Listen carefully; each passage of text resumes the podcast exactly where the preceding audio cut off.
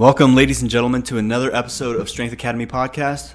Once again, I'm Mundo, and I'm joined by Grayson. How's it going, everybody? And uh, today we we're just gonna kind of explore some ideas about. Um, I read a book recently about the talent code, and they were talking about myelin and how people build myelin skill sets, and, and how you make progress in something um, kind of goes back to like how you practice, like deep practice, and building the myel- myel- myelination circuits that um, eventually produce good skill and high level skills. And uh, we just kind of wanted to talk about some of that stuff, and we've been kind of mulling a, a little bit over about that, and then maybe getting in, getting into uh, what internal monologues are in the latter half of the podcast. So uh, let's go ahead and start off with what we were talking about before. So we were kind of going over the idea of like when you build a skill set um, in anything. It could be weightlifting. It could be a, a, a, musical instrument. It could be learning how to draw. Like whatever you're trying to venture out and learn, you have to start somewhere, right? And you have to build up the circuitry um, in in those pathways that develop the skills that you're trying to to have at the end. So like if you're practicing jujitsu, you got to learn the basics of jujitsu, um, how to apply leverage, how to you know move your body in specific ways. But like that takes time, and same thing with weightlifting. Weightlifting takes time to learn. It takes um, a long time to learn. So like, what's your idea about? building circuits and the 10,000 hour rule. And we were talking a little bit about 10,000 hour rule, and so there's a little bit of controversy about how that works. But uh, let's get into some of that. Yeah, so I mean, I think it's really interesting because uh, basically what they were doing and talking about uh, your increasing myelination and building those circuits is essentially providing the physiological explanation of technique. And um, so we always talk about it in terms of oh we just want to get better at technique but if you're really asking what what is my body doing as i get better at technique right. what happened in that day and a half where i went from having to power snatch and ride down to catching at the bottom. What's that gap there? What happened? So, what they're talking about with the increase in myelination is that when a nerve fires, um, it has to depolarize. So, sodium potassium kind of switch out, that creates an electrical current that goes down the length of the nerve. And uh, the myelin sheath is a, a Schwann cell. So, there's a cell that wraps itself around you can think of it as like the tube or the axon of the nerve cell. And what it does is it provides um, a gap where depolarization occurs up until that cell. Because the cell is wrapped around, that section doesn't have to depolarize, and the depolarization jumps to these gaps between Schwann cells called the nodes of Ranvier. So when you have this electrical signal hopping and skipping steps, um, it speeds up how fast that signal gets from the nerve uh, cell body down to the muscle fiber that it's innervating. So the, th- the theory is, is that if you're practicing technique and you're building a motor pattern, the more often you're firing that nerve, the body adapts by making firing that nerve more efficient by laying in more of these Schwann cells. Okay. So if you're and this is kind of the argument for for doing a lot of practice in the Olympic lifts. So you see, you know, in powerlifting and stuff like that, you know, maybe it's it's a less complicated pattern to fire because there's just it's down and up or right. up and down. Um, but with you know, so you don't see as high a frequency in the lifts as you do in the Olympic lifts. So one of the reasons for that is that this repeated firing, one of the adaptations is that you end up with a faster nerve fiber um, because of this increased Schwann cell. Sure. And I think it's a really cool way to kind of break down like, okay, well, what is what is my technique work actually doing? And it's it's it's not even that you're changing the muscle physiology at all. Right. It's that you're changing how fast you can fire the correct sequence. Right. So how Yeah. fast can you move from pulling to dropping? That's an increase in myelination, right? So Mhm. if you get faster there, you're just better at firing Yeah. in that way. And I think it's important to remember that this increased myelination and uh, better kind of nervous system activity is in large part where a lot of your strength gains come in. Because we've all had the experience of getting a lot stronger without getting any bigger. Right. Yeah. That's an increase in neural efficiency. So that strength is a skill set. and if you're, you know, unskilled, you maybe can fire 60% of your muscle fibers at once. Okay. But through repeated exposure to that stress, the nerve either innervates better or has a stronger signal or has these kind of increased Schwann cells to speed up the conductivity. And what you end up with is now you can fire 80% of your muscle at once instead of 60%. And that's going to be an increase in strength. Right. So, especially in beginners, almost all strength adaptations are neurological. Okay. Um, All right. Yeah. So that makes a lot of sense, and it's kind of like the electrical signal electrical signals are playing hopscotch, right? So they're moving faster along this pathway, and, and you're getting better and more efficient at it. So like, how do we? So one of the things that they mentioned in the book, uh, the Talent Code, was that the ten thousand hours involved deep practice. It's not just practice, right? Because you can practice something till the till your fingers bleed and still not get better at it. But there's a way to practice deeply. There's a way to be engaged with the learning process and um, kind of speed up that myelination of those of those cells. So how do we do that in weightlifting? Is that you're talking about neural adaptations and things like that? So like the way that we how do we deep practice the skill of weightlifting? Well, so this is, uh, you know, that's the big question. Um, Right. I think you know the, the the the key way is that you know when you break down technique and you say, okay, we're working from hip today, Right. simplifying the movement into its constituent parts um, is probably benefiting that in some way. So there's a reason that we don't just lift from the floor all the time and do the full movement Sure. and it's just a it, it, it seems like there's a, an inefficiency there like you end up with a misunderstanding of the transition from knee to hip Right. or um, you know some other kind of technical errors flip, in there so i think that you know part of that deep practice is you know breaking down the movement a little bit but also uh, something that i've been implementing a lot more for everybody that i'm programming for is uh, I'm, calling it bar karate but I, Bar think, I think you said that bar katas might Bar- be a better Yeah, barkatas. uh, might be a better way to do it. So it's you know, and this is something that I notice is, you know, you watch training hall videos of these elite athletes, and you can just tell how good their motor pattern is when they take the empty bar. yeah. Like if you watch them take the empty bar, it's just super crisp. Everything's perfect. You can be in a balanced overhead squat with no weight. You don't need any counterbalance. Yeah. Like I think that's a really good example of that increase in neural efficiency. And I think that if you take a couple days a week to just drill, drill, drill with lightweight or an empty barbell Mm-hmm. Before your workout or as a cool down or on a rest day, Sure. like that might be a way to help speed up that uh, motor learning. Right. And you know, thinking about it from the physiology is really interesting, but in the practical side, it basically just means make sure that you're actually practicing what you want to do. Right. And I think too often, uh, you know, we we miss out on perfect reps with the empty bar because we just want to get through it. So it's all right. I kind of muscle snatched it. I kind of overhead squatted a bit, but like if you can get really snappy and precise with those, you know, just the movement, Yeah.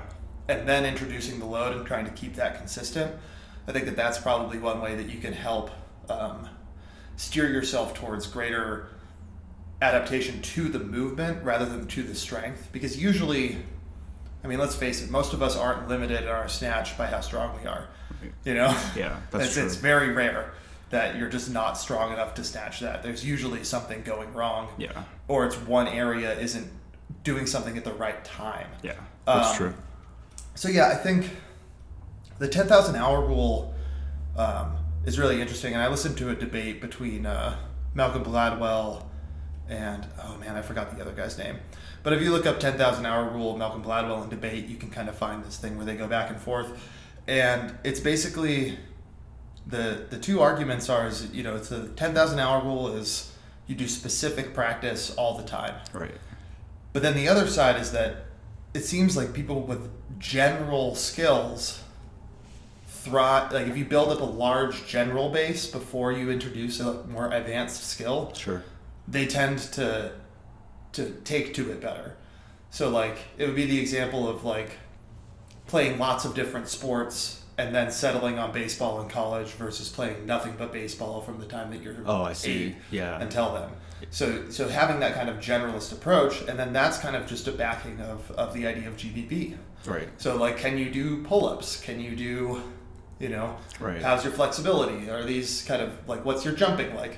All of these so things. like what your level of athleticism is in general Yeah, so you could think of the uh, generalist base for any athletic endeavor is just that that just general athleticism. That Sure.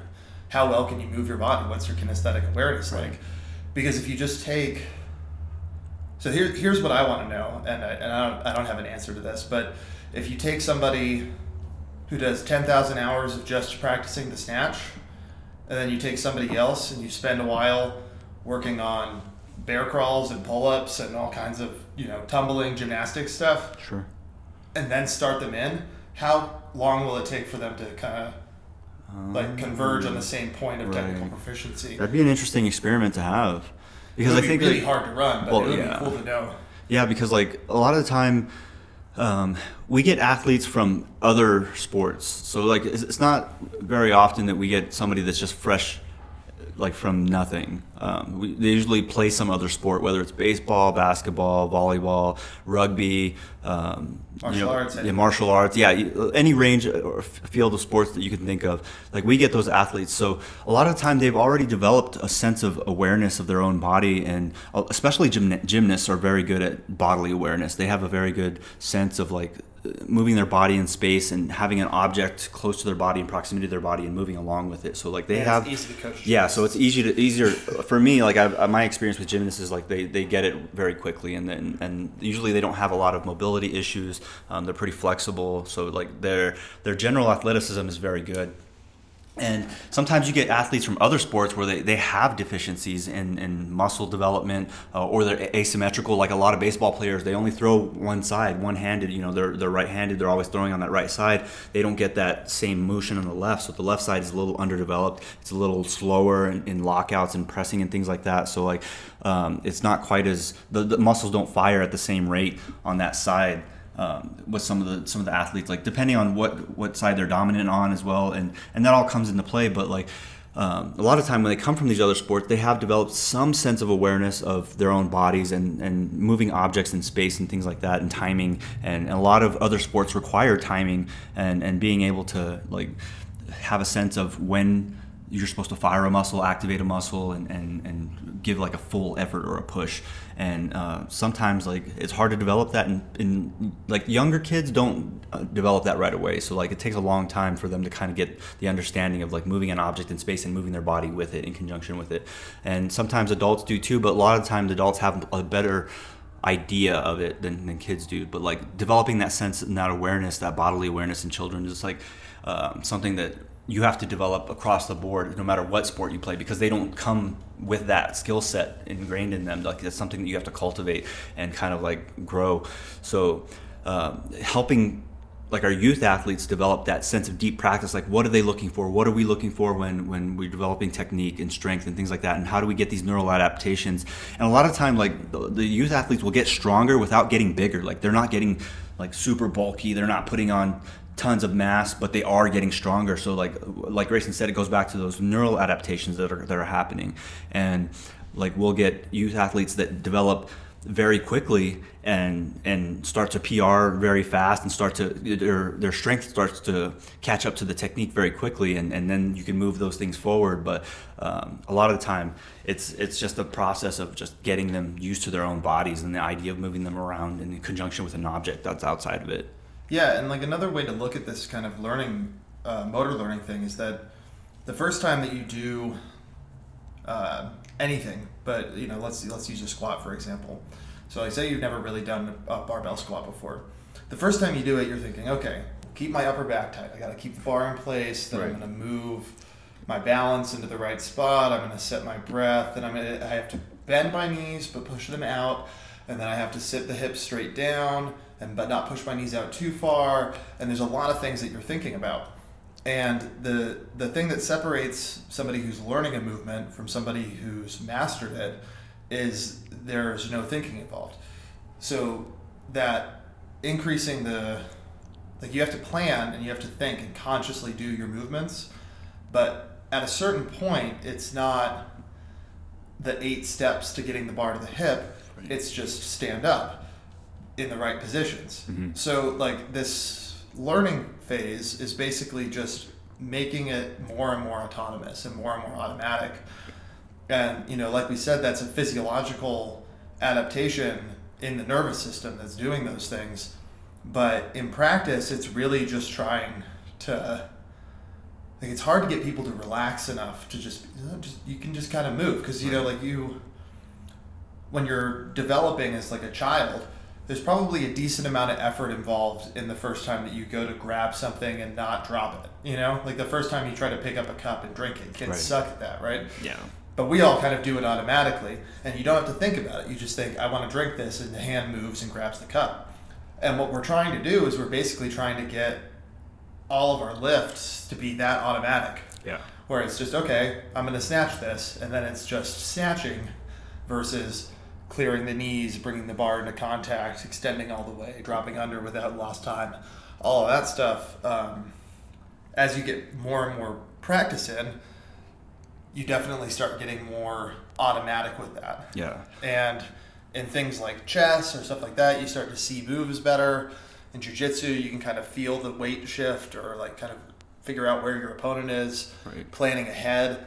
These sort of things just sort of become automatic um, rather than requiring any sort of like deliberation on okay well which muscle do i fire next? Because if we had to think about individually firing every muscle in the shoulder joint to stabilize overhead it would be impossible right? Because yeah, there's so many things involved. So i think that you know for beginners it's really important to explain to them what's happening but almost not explain too much where it's it's getting them into the right position and then trying to get them to think about what that felt like more than what was happening. Right. Because in so much of it, it's just going to be that felt right.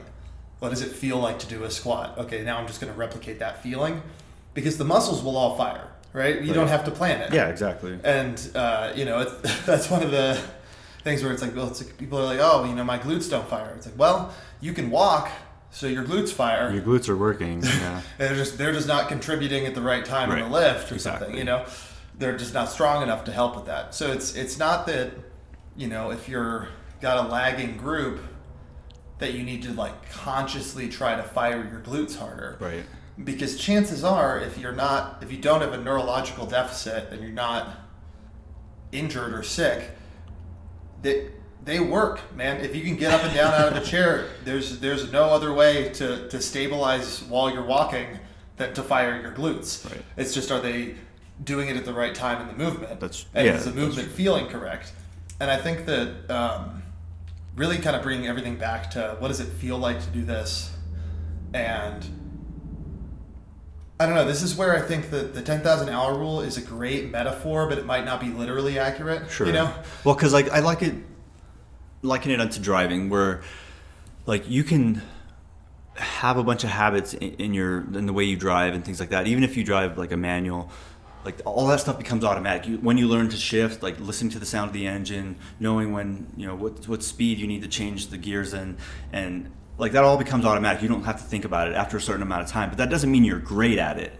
Like that doesn't mean you could be a, a, drag strip racer or a race car driver. Like the timing to shift things and and the ability to to know when you know the tires are breaking loose or something like that. And and there's another skill set involved in doing that. So like weightlifting isn't just putting the bar over your head. Like there's ways to do it yeah but you can be strong and be completely inefficient in the, in the way that you do it. So it goes back to like how you practice how you develop the skills matters. So like you can know how to snatch but still have it look terrible or still be like you know out of balance or, or have inefficiencies in your technique. So like the way that you practice and how you develop those skill sets matters. So like it, it can become automatic but it can become automatic in a bad way too. So like how you how you develop your your technique how you develop your strength and the positions that you develop your strength in all matter. They all make a difference. So the the times when like you start hitting heavier percentage lifts and things start falling apart? Is it because their technique is off or is it just because like maybe their mindset isn't quite used to those types of things? Like where do you think the disconnect happens when when things start to get a little heavier and people start to get a little more apprehensive about putting things over their head? Like because you want things to be automatic. You want to practice the same the same way you play all the way through from the beginning of the bar empty barbell to whatever weight you're trying to get to. How do you make sure that you're developing your technique in the way that you're supposed to as opposed to just building pathways that are inefficient and you know could potentially lead to just stalling out in the long run well, yeah, I mean, I, I think that kind of comes down to um, what's the saying? How you do anything is how you do yeah, everything. Yeah, exactly. Where like, I think too often what you see is I think that the the biggest problem with people hesitating or trying to do stuff different is um, thinking is the enemy there. Right. So it's okay. I put this new weight on the bar. Now I got to try extra hard to do it instead of just relaxing and doing what you've been doing the whole time. But the problem is, is that I think a lot of times people aren't doing the whole thing the whole time, they know ah, it's 35 kilos. I can snatch yeah, that in my exactly, sleep. Yeah, and they kind of just uh, snatch it. But they aren't trying to make that the best 35 kilo snatch they've ever done in their life. And then when they go up and they hit a weight that they actually have to really get it together and Yeah. fire and be aggressive with, it's just not there because you haven't been doing it the whole warm up. right. And that's where you know, like you you were talking about deep practice, you know, or, or or bar karate, where it's okay. How well can I move this bar? Yeah, Okay, how well can I move the first weight I put on the bar? Like I never lazily muscle snatch, even if it's a weight that's like pretty light. I still try to move that thing as fast as I can. Okay. You know, it's like so. There's always this. I mean, I, I don't want to use the word laziness, but like, when when it's easy, people don't use that as an opportunity to try to make it even better. They're just like, oh, it's 60 kilos. I can snatch that pretty easy. Sure. And they just kind of huh, catch it. Maybe they're a little bit forward, or but it's light, so you don't have to worry about it. But then when it's heavier, that problem shows up again. So I think that it's really important to take, you know, every lift seriously. And I think that's what you were talking about with deep practice right. Yeah, because like we talked about with the myelination the problem there is that whatever you do the most is what's going to be the most it becomes the default. Yeah, it becomes the default. and once you have a bad default really really ingrained that's twice as hard to overcome so if you you know that's the importance of, of learning correctly the first time Right. because if you've been you know struggling and straining and doing some really gross stuff in your garage with no help it takes a lot longer to change something that you've been doing wrong for years than to establish the correct things the first time around and that's why you know like we, we've talked about before coaching is really important and um, because we don't want to waste time developing pathways that won't help Yeah, exactly. and Yeah. you know it, it, it's the same thing when it comes to speed like i'd much rather somebody like like push press is a great example. Because like we've all seen really slow push presses right? Where it's oh grind it out Right. kind of five seconds to lock out.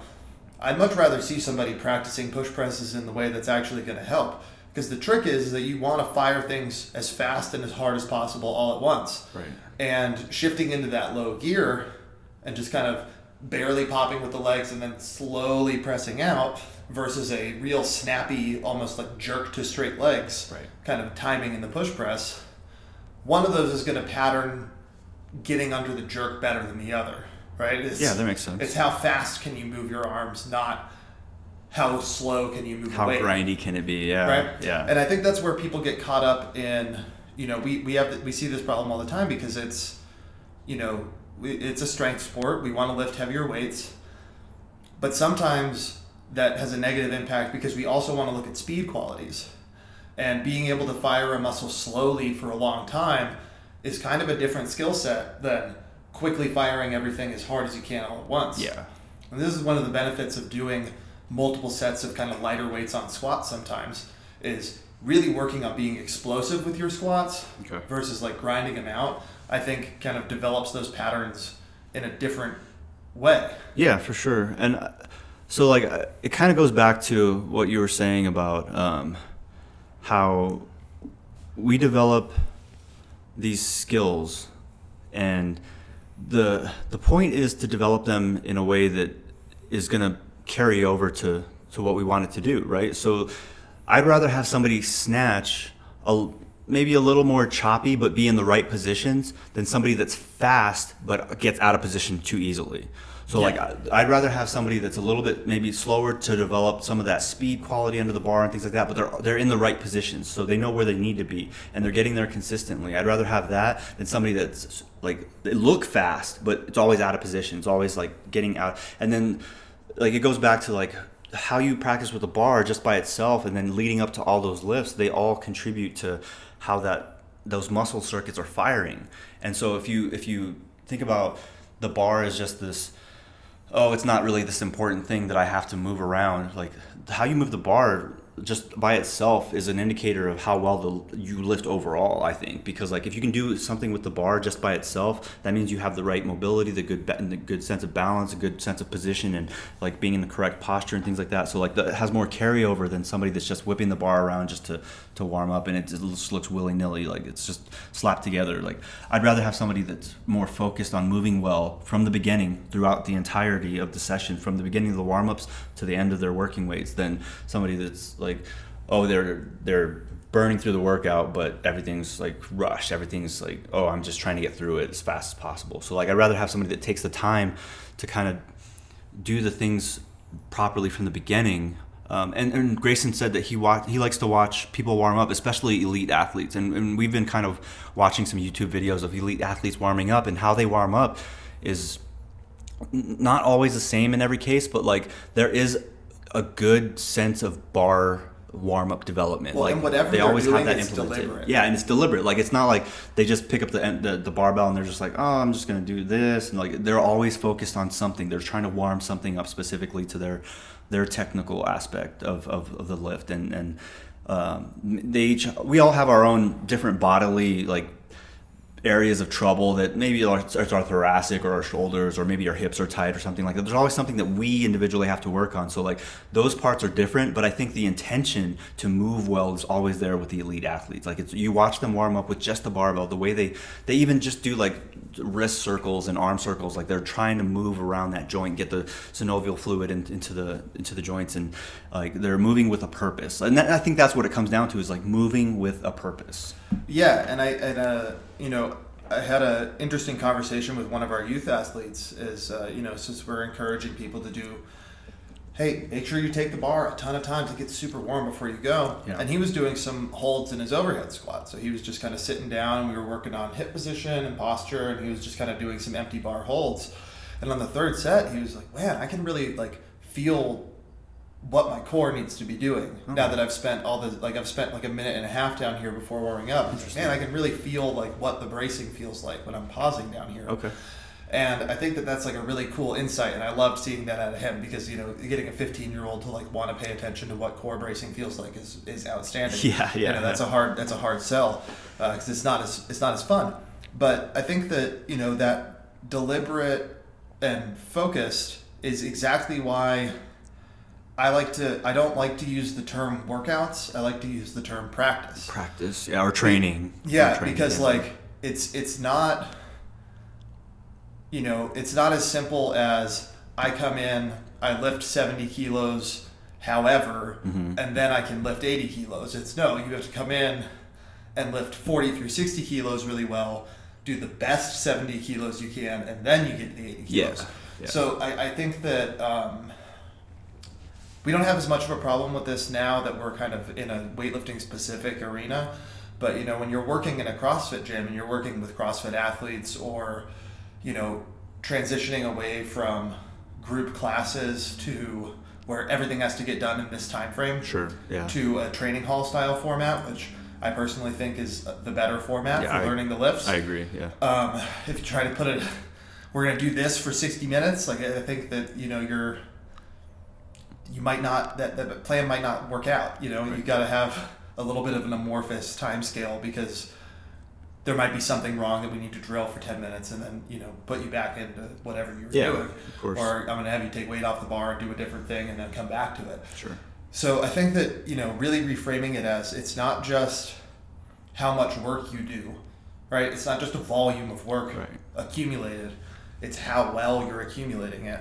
And a lot of times, what people think is the, the more is better thing, where it's, oh, if I train extra or I do three extra sets or, you know, whatever it is, Yeah. but the quality doesn't stay as high. Like, I'd rather you be doing better quality work a little bit less frequently than, like, kind of choppy. Yeah. You know, things well, and, and I think that goes back to like something that we were looking at this week with uh, there was a an athlete from one of the local CrossFit gyms that was doing a hang clean, and it just looked terrible. Like the the entirety of the lift was terrible, and then not not only did he complete the lift in in a very like hard way on the body. Like the way it, it crashed on him, um, the position was was not ideal, and, and like the extension was sh- cut short, and um, didn't get under the bar very well. The elbows were low when in that receiving position, and then they put more weight on the bar, and then just got spit out of it. So like the previous rep didn't look good, but they they completed it, so it's like oh I can go up and weight because I made the lift right, but but the idea is just like it wasn't technically executed very well. It was just the guy is strong and and his strength is uh,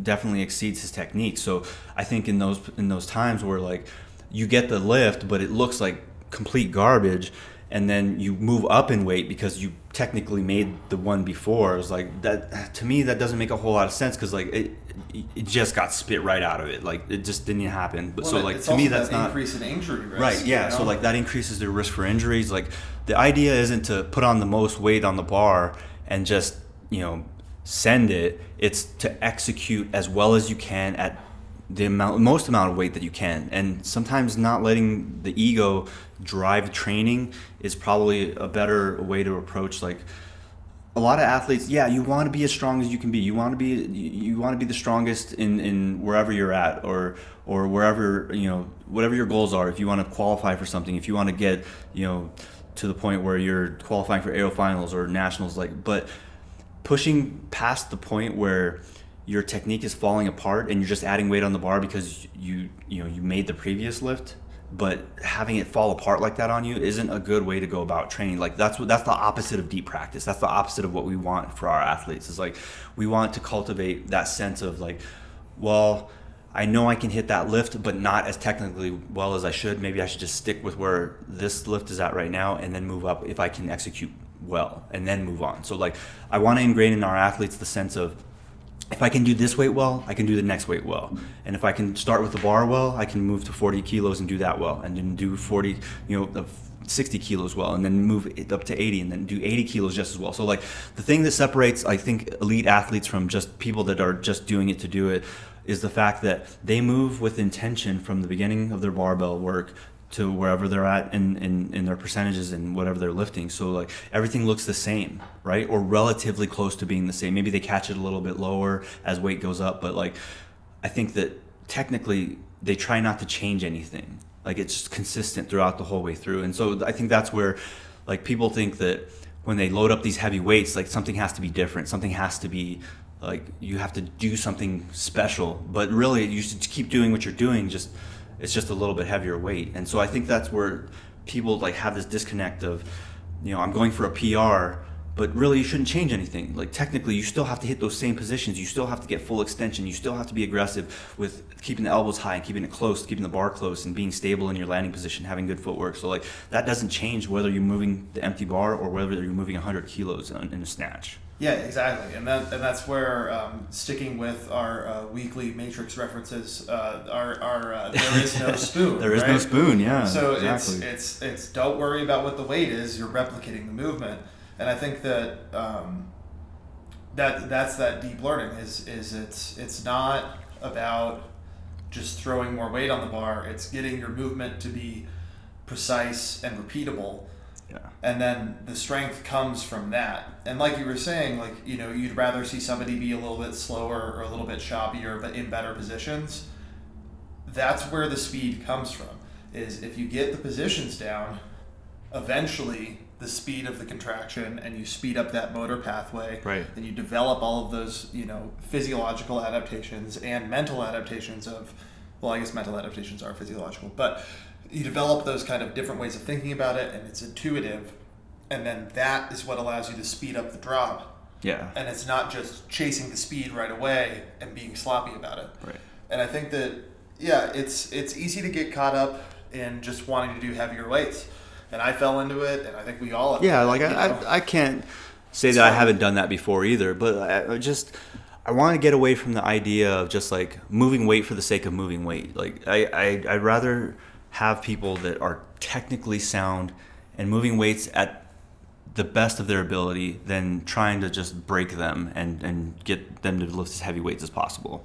Yeah, because in, in the long run, you know, I think that it's it's what time frame are you looking at? Yeah. And if it's I need to get 50 pounds on my hang clean in the next six weeks by any means necessary is not the right way to say I'm going to be the best lifter I possibly can be right. because you're not going to be the best lifter you can in 6 weeks.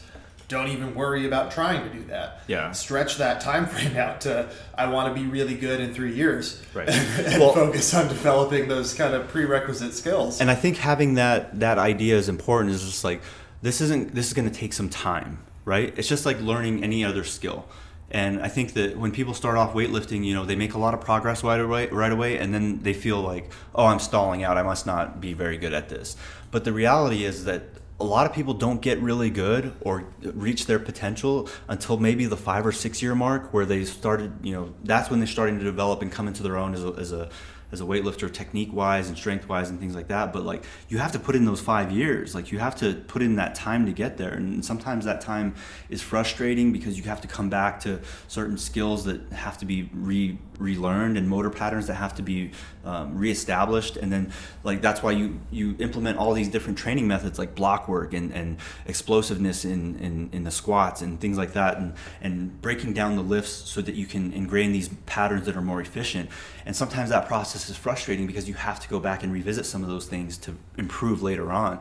And i think that we we we do it a good job of instilling in our athletes the idea that this is going to take a long time guys this isn't this isn't a short quick fix like you're not going to become a great lifter in six months or three months or, or even maybe a year it's going to take a little more time than that and i think a lot of Like, our you're athletes really going to start getting it Yeah. a year. Yeah, And, and then I- you're going to understand how much work you still need. Yeah. You don't even understand that until you're done with the first. Right, exactly. And I've had a lot of athletes in our gym come in and they've been with us for a year and they're like, man, I'm just starting to get it now. And they've been with us for a year. Like, and, and I think that we do a good job of like co- coaching them in the idea of not just um, the way they should lift, but how they should think about lifting and how long like their their outlook on it should be. Like, you're not going to get good at this in six months. Like, you're not going to be a professional level. You're not going to qualify for AO finals in six months, more than likely. Some people might. I mean, some people get it quickly, but other people, it just takes time. And they have to realize that. Yeah, and, and the people that do tend to get it have a background in something that's Right. like conducive. So Yeah, like exactly. if you're transitioning from like high level track and field to weightlifting, you might get there faster, but it's because you did all of that work in track and field. Right. And I think that it's really interesting because weightlifting and and fitness stuff in general is one of the one of the few areas that I think people think this way in that like they're like oh I did this thing for 3 months why am I not stronger Right, yeah, exactly. why, uh, what do you mean why why hasn't my squat gone up more than 5 kilos in this like last 3 months and if you if you find yourself falling into that and I, I, I did this too where I was like okay if I hit a 2 kilo PR every week I'm gonna make. I'm gonna win the American Open. Yeah, like, yeah, year. This right. is gonna be great because you're making those fast kind of increases in your strength there. But you would never approach anything else like that. Like if you were gonna, if you were learning to play violin, you, you would never. I'm going to be a master viol- like concert violinist in three months. Yeah, Like, I'm like going to be playing at Carnegie Hall. like, Yeah, nobody would ever think that, right? Yeah, yeah, it's kinda And crazy. And it's it is it's a different skill set, you know, but it's the same thing where you're you're it's just not gonna it's not gonna happen right away. Yeah, like if somebody brought a cello to your house and said, "All right, you have six months to learn how to play this, and you're going to be playing Carnegie Hall in six months," that would be insane. Like you'd be like, "What?" Like I've never even picked up a stringed in- instrument before. Like I don't know anything about it. Yeah. But like people pick up a barbell and they're like, "Oh, I, I can learn snatch in like six months and be perfectly like like an Olympian. Like I'm, I'm gonna be snatching next to Muhammad Yusuf and and Klokov and these guys out in the Olympics. Like yeah, it's, not gonna happen. And Like, it's it it's really happen. interesting to me that, that it's it's for some reason people just think that I'm going to get strong really fast. Right.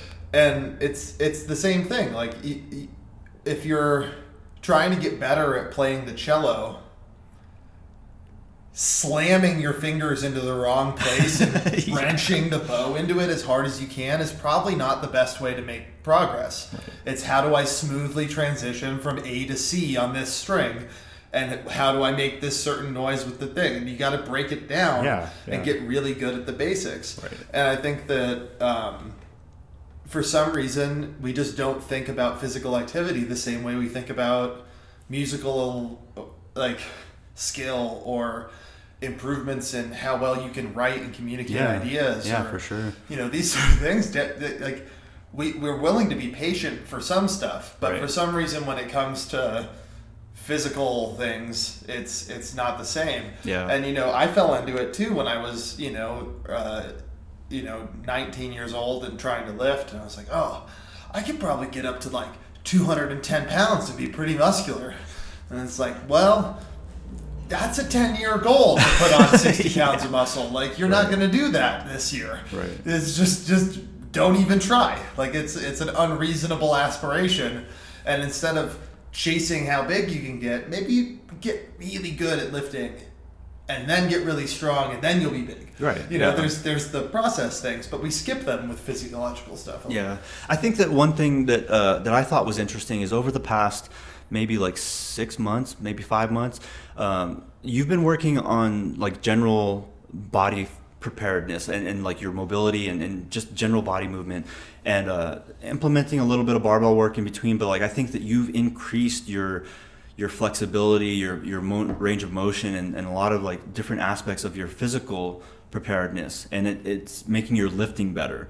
So I think that sometimes um, going back and revisiting some of the basics, just the, the way that you move around in your your body without any external apparatus, just moving your body around by itself has kind of helped you become a better lifter. But you had to take the time, and it took five or six months for you to be able to just kind of ingrain these motor patterns where you can just do an air squat without having to warm up for 30 minutes and i think that that's increased your general athleticism and things like that but it took you a long time to do that like to, to create those motor patterns Yeah, and, and and I wish that I had done it first. Yeah, you know, yeah. and I think that um, you know, so like full full confession there is I had snatched hundred and seven kilos before I was able to perform ten air squats barefoot without rounding my back right and that's just a mismatch in skill acquisition.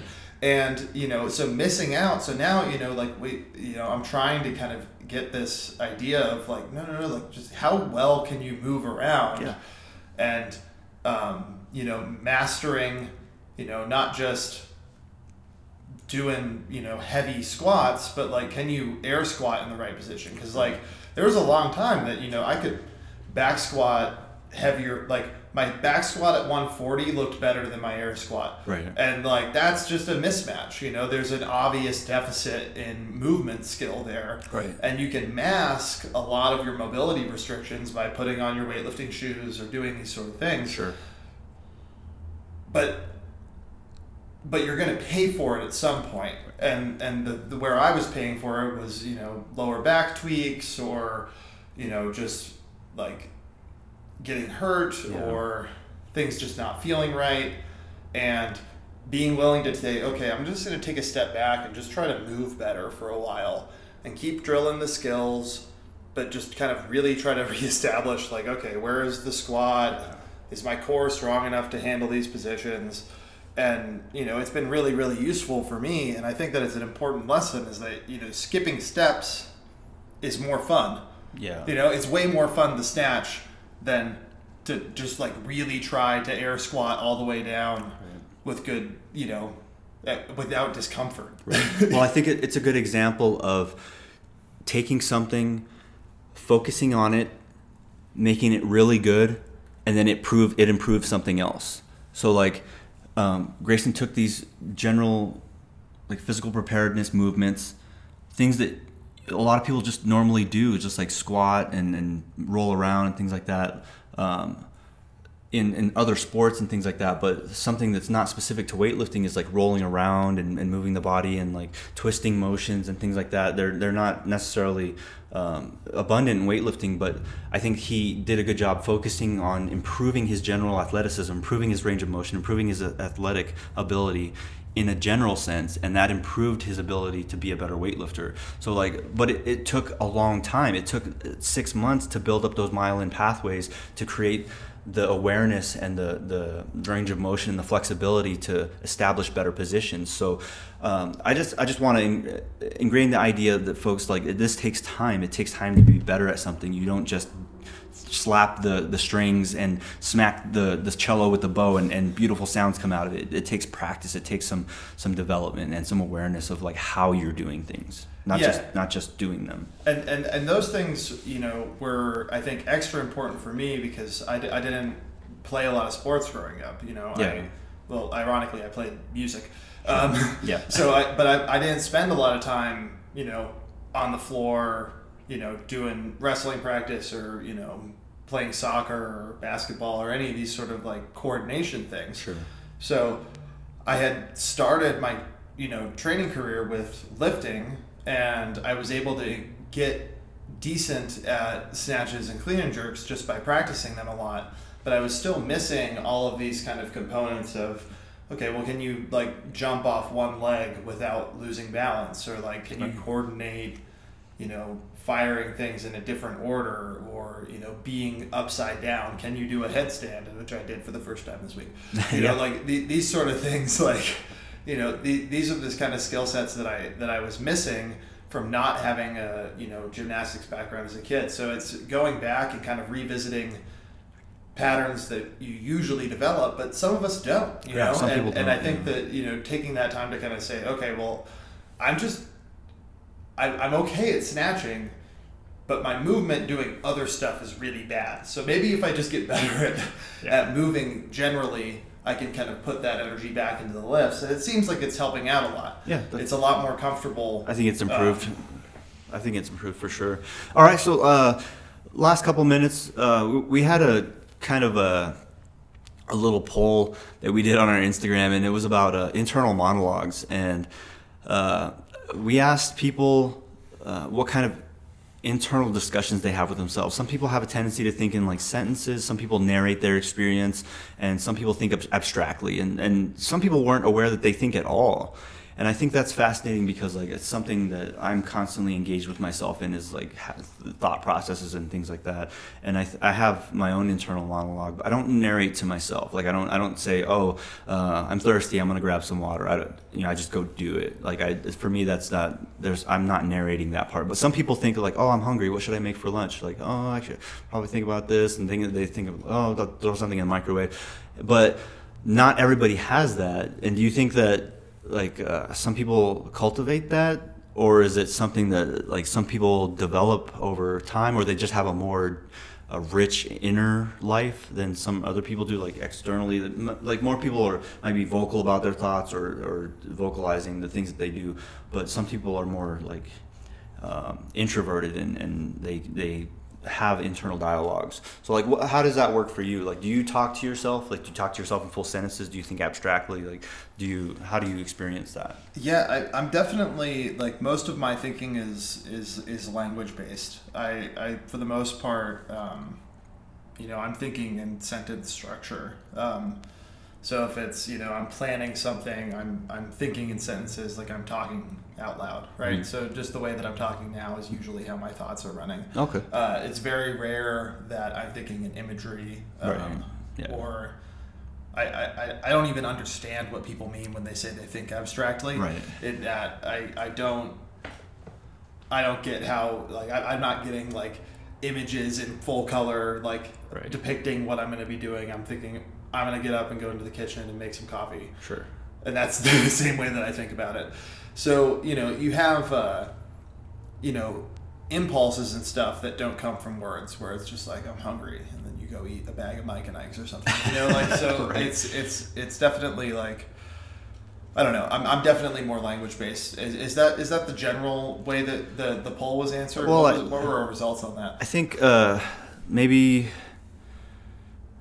80% of people roughly like have internal monologues and think to themselves and think in full sentences and things like that but maybe the other 20% comprises people that are either think abstractly or they don't think to themselves at all or they don't narrate their own experiences. So uh, i think that a majority of people have an internal monologue. They they think to themselves in, in some way or form or another. And and i think that um, sometimes people don't really pay attention to those those processes, like their own thoughts, like where they come from and things like that. But um, I think for the most part, a lot of a lot of time, people do have some kind of internal monologue. They're they're talking to themselves in some way, whether it's by narration or they're thinking. And when I say abstractly, that means that they're thinking about concepts as opposed to like. Um, narrating and what i mean by narrating is saying like i'm gonna go do this like oh maybe i should get up and get out of bed i should you know start some coffee. I should, you know, I'm hungry. I should pour myself a bowl of cereal. Like that's like narration. You're you're narrating your experience, and uh, some people do that, but I think for the most part, people just think to themselves like in in sentences, but not always full conversations. But uh, yeah, that was seemed to be the consensus. Yeah, conversationally is, is, is, kind of the exception right. where it's I'm not responding to myself. Right. Yeah. It's kind of more broad, just kind of what am I doing today, right. kind of planning these sort of things. But I think that the you know where this internal dialogue thing kind of gets interesting is you know the I've I've heard the argument made that um, having an ego or like feeling like a person piloting inside of your head mm-hmm. is the sensation of thinking without realizing you're thinking right? So okay. yeah, pe- people don't uh, you know realize that the the thoughts that are happening all the time. The thing that is aware of the thoughts isn't the thing that is generating the thoughts. Right. Yeah. And I think that that's really really interesting. That's very fascinating. I um, think so and, too. And it's really, and I think people spend a lot of their time lost in thought, just kind of skipping from one thought to the next, to the next, to the next, to the next. Right without really realizing that that's what's happening. You know, I think people are really distracted. Sure. Like, uh, it's that being in the moment thing. The enemy of being in the moment is thinking about what you're going to do next while you're doing one thing. Right. You know, so it's like yeah, that's, dis- of, that's what distraction is, right? Yeah. So instead of you know being really focused on the discussion we're having here, it's I'm planning. I'm thinking about what I'm going to have for lunch while oh, we're talking yeah. about this. I you see. know? Yeah, yeah. So people don't realize how often they're lost in in their thoughts. Right. And I think that, you know, people with really powerful kind of self narrations are incessantly thinking all the time. Hmm. And they're never really, like, they're always in the past or the future. And it's kind of this, like, constant string of imagining an interaction with another person. Right or like replaying a thing that didn't go the way that you wanted it to and sure. worrying about what that person's thinking about you right now and you're thinking about them thinking about you and it's just this whole kind of thing that seems like excessive but yeah i know that some people do that and and, and sometimes you'll have a conversation with somebody and you'll be talking to them or they'll talk, they're talking to you and then you just blank out and and you're like i'm sorry what were you saying or like and that's, that's the exact thing that that you're talking about is where you have this internal narration and maybe like you're having a side conversation with yourself but you're also have a conversation with somebody else. So you can't have both at the same time because you can't focus on either one. Well people so then, try to. Well some people try to yeah but like but you can tell when someone spaces yeah, out in the middle of a conversation. yeah because it's just like it's like well you're not listening to me right now. Right. and that's when you get into fights with people you know? It's where you have problems in your relationships. Right, it's right. like if you're always you know distracted and thinking about it instead of actually listening to you know like what that person did today right. you know you kind of end up with a problem situation there and i think that you know the realizing how often you're being distracted is is one of those really kind of important things mm-hmm. and just like realizing the pure chaos that it is inside of your head sometimes because it's it's wild. You know, you can get so distracted by things, and you're just worrying or stressing or reliving an event or imagining. Like, how often do you have like arguments with people?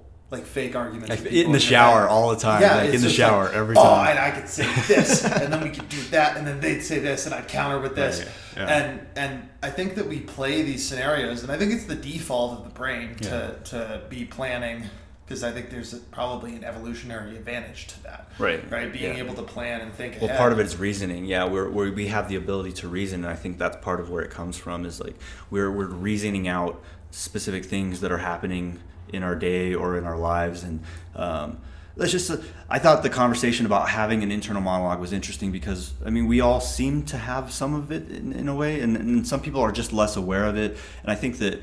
Um, just building an awareness of it is, is important because it helps you become less distracted more it can, you, you can become more engaged if, if you're able to you know keep those thoughts like from from intruding when you're having a conversation with somebody else or when you're doing something like weightlifting you know if you're focused on the movement you're focused on um, the the effort and and the practice and, and trying to keep those internal monologues at, at a minimum like and, and everybody has them. So like we have those those thought processes but trying to keep those quelled and at bay um, there's a place and time for it for that internal introspection I'm, I'm sure. But it shouldn't be when you're trying to actively like participate in, in your your deep practice. Yeah i mean I, I i find myself you know getting real like you know some days are better than others but the distraction mid lift is really interesting. Yeah. Where it's yeah. you get to the mid thigh and you're thinking about sandwiches, and the lift is just off, and you're like, what? Where did that come from? And I think that what kind know, of sandwiches though? I mean, usually Cheba Hut. Cheba Hut or Dion's. Yeah, yeah. it's pretty good. Yeah, Cheba Hut's pretty good too. um, but yeah, I think it's really interesting. Uh, like one of the things that I, is always you know an, an area that I'm kind of thinking about, uh, which is ironic, but just like thinking about like what like I'm not generating the thoughts. You know, when you and I are having this conversation, I'm not planning the next word that comes out of my mouth. The right. sentence just happens. Sure. And recognizing how little decision you have about what your next thought is going to be is really really interesting to me and i think that it's one of the reasons that I'm fairly convinced that whatever consciousness is, is it, it's along for the ride. Yeah. You know, because it's you're not the the thing planning the thought. I'm not, you know, consciously choosing every word in this sentence sure. as we're going. They just kind of happen and they show up. And your thoughts are the same way. So when you're in a conversation with people, unless you're just kind of sitting and planning instead of actually listening to what the other person is saying, mm-hmm. you know the the the way that the sentence ends isn't really a conscious decision on your part. You know what yeah. words you choose aren't really up at like there's no chooser picking words. The words just come and you observe them. Yeah that's an interesting observation though for sure. And and i think thoughts are the same way. Yeah. you know like if you sit down and you know you're trying to do file your taxes and you start thinking about you know that awkward interaction you had with somebody at the grocery store and how bad you feel about cutting that person off in traffic sure. or you know any of these sort of things the fact that you don't really get to pick what you start thinking about i think just kind of shows that there's a lack of control there where it feels like there is like, conscious control exactly yeah yeah where the control. thing that is conscious of the thought right the mm. the observer of the, the thought, observer of thought yeah uh, is not the thing that's generating the thought because it couldn't be. Yeah. Because there's no, there's like, so I think that the the interesting thing with the internal monologue is you get so caught up in how many thoughts you're having that it feels like you're steering the ship.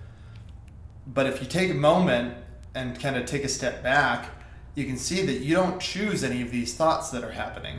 You can choose to act on them maybe. Sure. there's a certain amount of you know nudging one direction or another. Right.